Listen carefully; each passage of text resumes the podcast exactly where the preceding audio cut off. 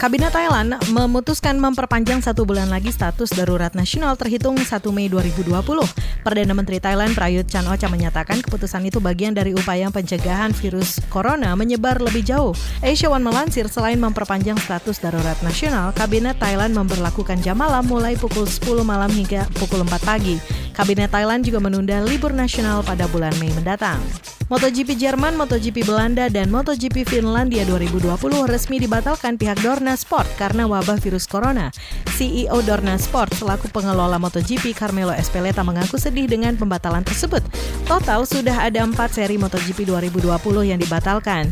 Jerman, Belanda, dan Finlandia menyusul MotoGP Qatar yang lebih dulu dibatalkan. Dengan pembatalan tersebut, untuk sementara jadwal pembuka MotoGP 2020 akan berlangsung di sirkuit Brno, Republik Ceko pada 9 Agustus mendatang. Penyelenggara ajang penghargaan Oscar The Academy of Motion Picture Arts and Sciences AMPAS mengubah aturan kelayakan untuk Oscar 2021 setelah pandemi virus corona berdampak ke industri perfilman. AMPAS menyetujui penangguhan sementara penayangan film di bioskop sebagai syarat kelayakan sebuah film lolos seleksi menjadi calon pertimbangan nominasi. Akibat corona, peraturan itu ditangguhkan karena banyak film yang dirilis perdana secara streaming.